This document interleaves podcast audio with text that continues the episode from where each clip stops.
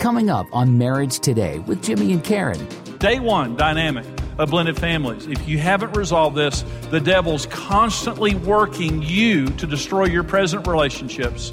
He's constantly working you, dragging you back into either the bitterness of your past or glamorized memories that are just not real. This is what he always does. I've really had to realize that my husband is not my ex husband. I would say you really have to extend forgiveness because if you're carrying it, it's gonna, it's like carrying a wedge between you and your partner. You, you can't get past it.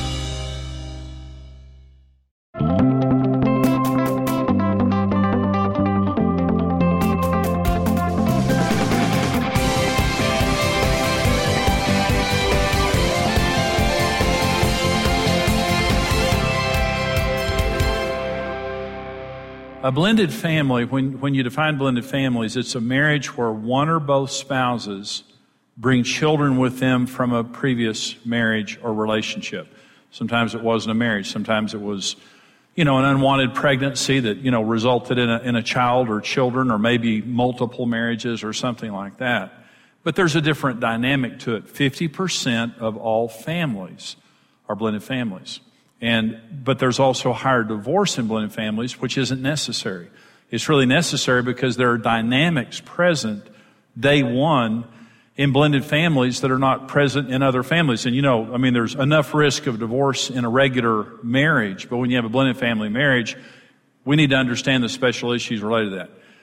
And I've seen over the years of doing what we do, we've seen the most incredible blended family relationships. Now, let me tell you about blended family seminars because they're different. And that is, a lot of people in blended families just kind of feel like they did something wrong or they kind of feel guilty. Like somehow they're second class citizens or God doesn't love them as much or they're not as special. Aren't you glad God loves us all the same? You know, blend, Jesus had a blended family. You know that, don't you? Okay.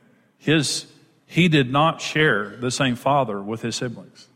Now, a lot of them didn't know that, and if he tried to pull, you know, God is my father, they probably wouldn't have believed him. But, you know, there are a lot of great blended families in the Bible, and there are a lot of wonderful blended families that do a lot of great things. So I hope that you'll just accept the fact that you can have an incredible, blessed family in a blended family relationship. I want to talk about unresolved feelings toward an ex spouse. That's one of the day one dynamics because when there is a blended family, there had to have been someone that caused a pregnancy and caused a child that went before. It could have been a spouse, it could have been a boyfriend, girlfriend, live-in lover, whoever it was. But, but here, here's the issue. 50% of people who are married or divorced 10 years later still have feelings toward their ex-spouse.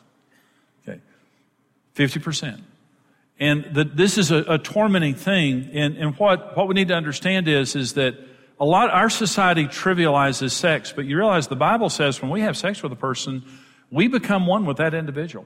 You know, in 1 Corinthians, the apostle Paul says, don't you understand that every other thing that we do is outside our body when it comes to sex? When you have sex with another person, you become one with that individual. Now, our society trivializes that, but what it means is when you're in a relationship with a person, you're having sex with them on some regular basis, it means there's a joining of souls. And you know, there's this song that says, when a heart breaks, it doesn't break even. When you divide away from that person, a part of that person comes with you, and then you have an evil devil who is always interacting in those situations in two ways. And the first is perverting our memories.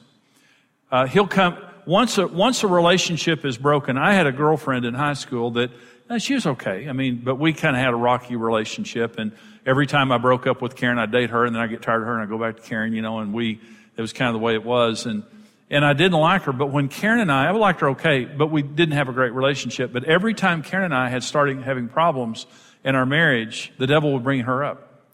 And he'd say, you should have married her. In reality, it wasn't that great of a relationship, but it was just, it was there every time there was problems. The children of Israel were lived in Egypt under horrible, cruel bondage from Pharaoh. It was awful. They were there for 400 years. And, and uh, Pharaoh, once Joseph died, and a Pharaoh arose that didn't know Joseph, he put them under cruel bondage. But Moses came and delivered them literally from whips and from torture. And they went out into the wilderness, and when they got out in the wilderness, they didn't want to go in the promised land because of the giants. And as soon as they saw the giants, they began to weep and they said, We wish we were back in Egypt. We remember the leeks and the melons and the onions and all the things. Well, they forgot Pharaoh. Little, little detail you forget. They forgot Pharaoh. They forgot the whips. They forgot the torture. They forgot that they were slaves in Egypt. And this is exactly what the devil does.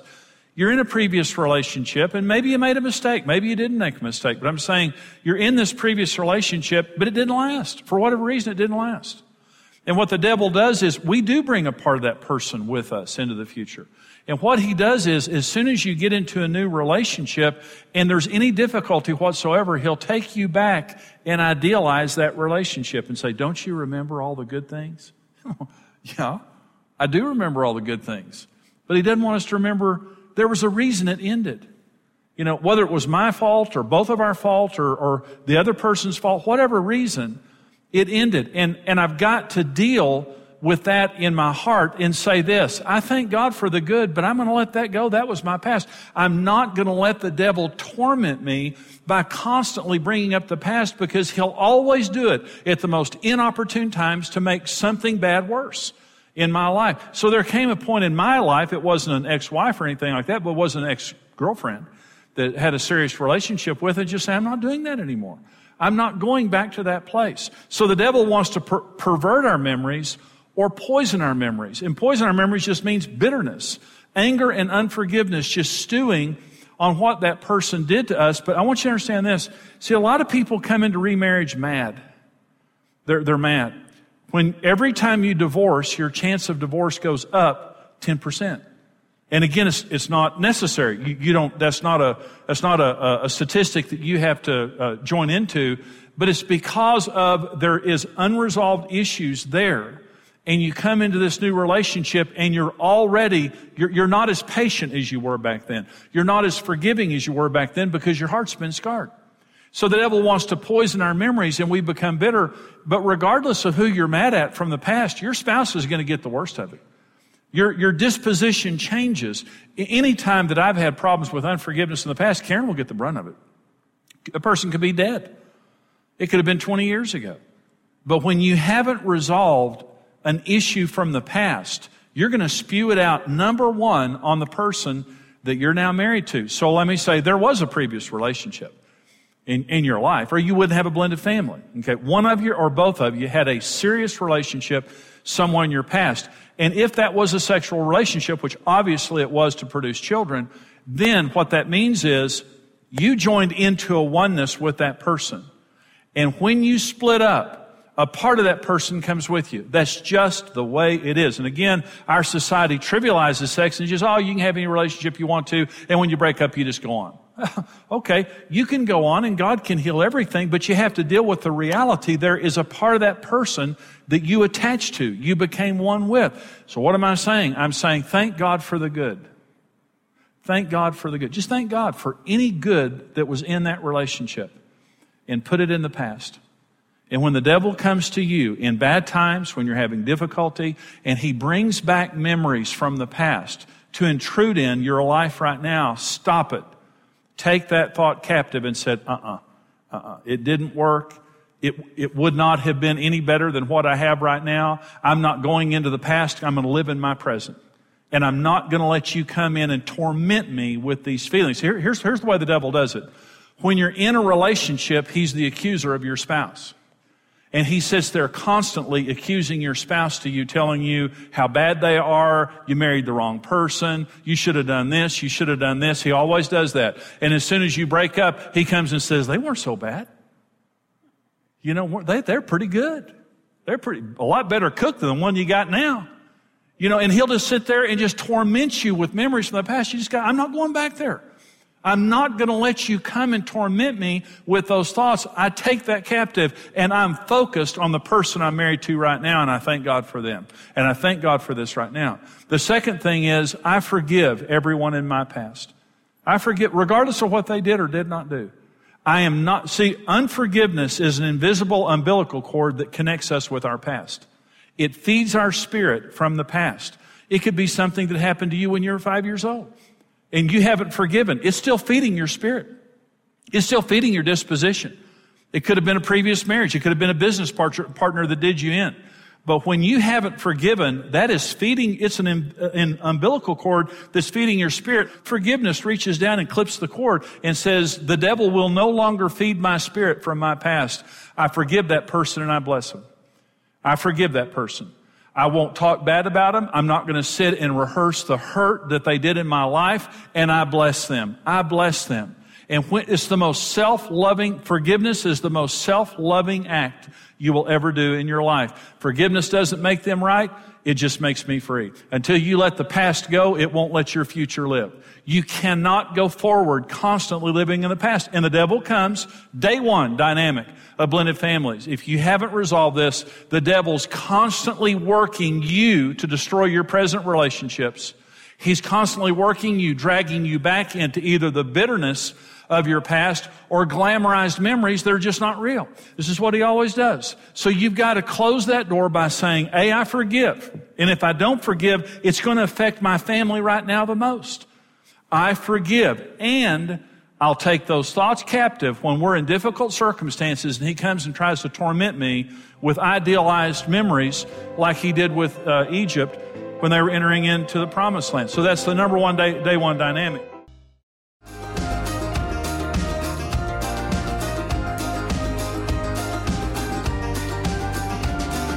You know, blended families have some special issues that they deal with, and I want you to know right up front, we want you to thrive in your blended family. You may be facing some struggles and some specific struggles as a blended family, but that's the purpose of this study now. And the best way to learn about being a blended family are from people who have succeeded at being a blended family.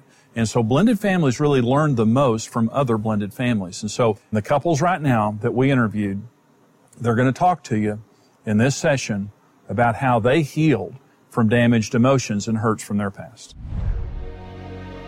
I think a, a, lot of times when we all enter relationships, we come in with some type of baggage, whether it's from a bad breakup or a nasty divorce or a childhood issue.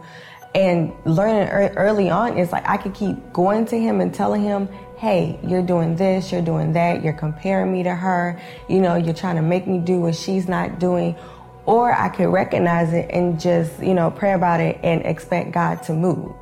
Um, because we can't change a person. You know, that's not our job, that's God's job. Our job is basically to just sow the seed. God would water it when He's ready for it to grow. But in the process, you do have to have patience. One of the major ways I've been able to heal from the past is I've really had to realize that my husband is not my ex husband. And because sometimes you deal with situations in the same manner because of those past hurts. And when it's brought to your attention, to actually take a step back and look at the reality. Say, oh, wow, did I really do that because of my ex spouse? It has really helped our marriage a lot to realize okay, this is a different person. Let me try to do this another way than just lashing out from an from an old pain from an ex-spouse. I think as the uh, the new spouse um, in blending the family, I think it's important that you understand your role from day one, and a part of your role will be not maybe but will be to help them uh, heal, to establish uh, new trust new belief, new hope in relationships, and help them to really process in, an, in a very gracious and understanding way the pain. You know, one of the hardest things to do um, for me, as having been married twice before, and then I was single for so many years, is I had to really uh, accept where I had failed in the past in my marriages. And you know, I could sit here and be a victim like everybody else. My first husband did this, my second husband was that. You know, I can say all those things, but none of that helps me. None of that changes anything for me or for our relationship until I was able to go, okay, this is where I was really responsible for the failure of my previous marriages. That's what helps me to make sure I get it right this time is uh, repenting, admitting where I was wrong, seeking the truth and saying, okay, this is where I messed up.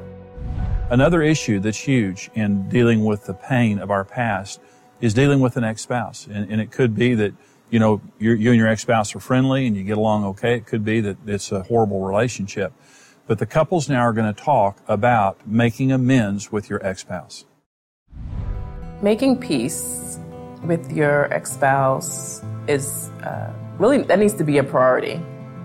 It really needs to be a priority. Uh, because if it's not a priority, it's definitely going to cause a wedge in your relationship, the new relationship that you're building.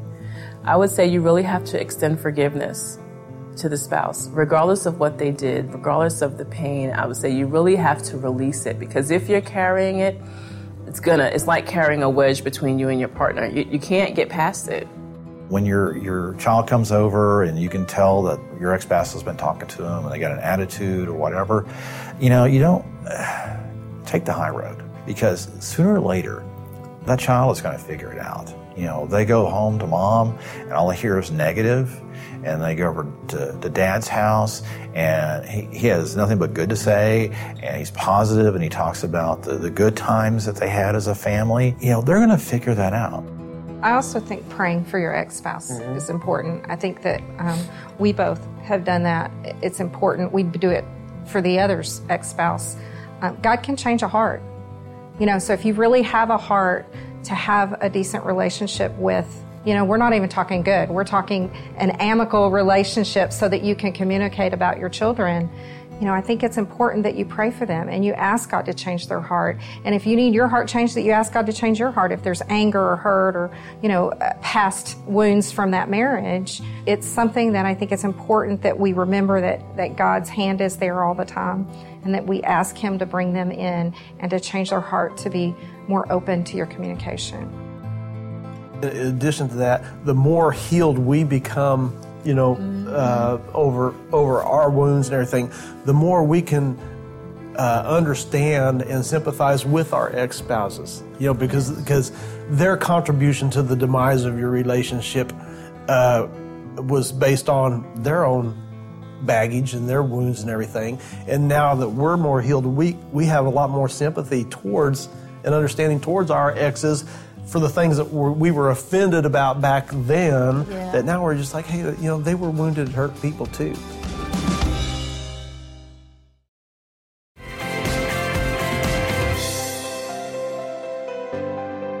You know, as I was saying in the teaching there, we have such a, a conflicted set of feelings, you know, when you come out of a previous relationship and you gave your heart to someone and regardless of how long the marriage lasted, or even the bad things that happened in the marriage.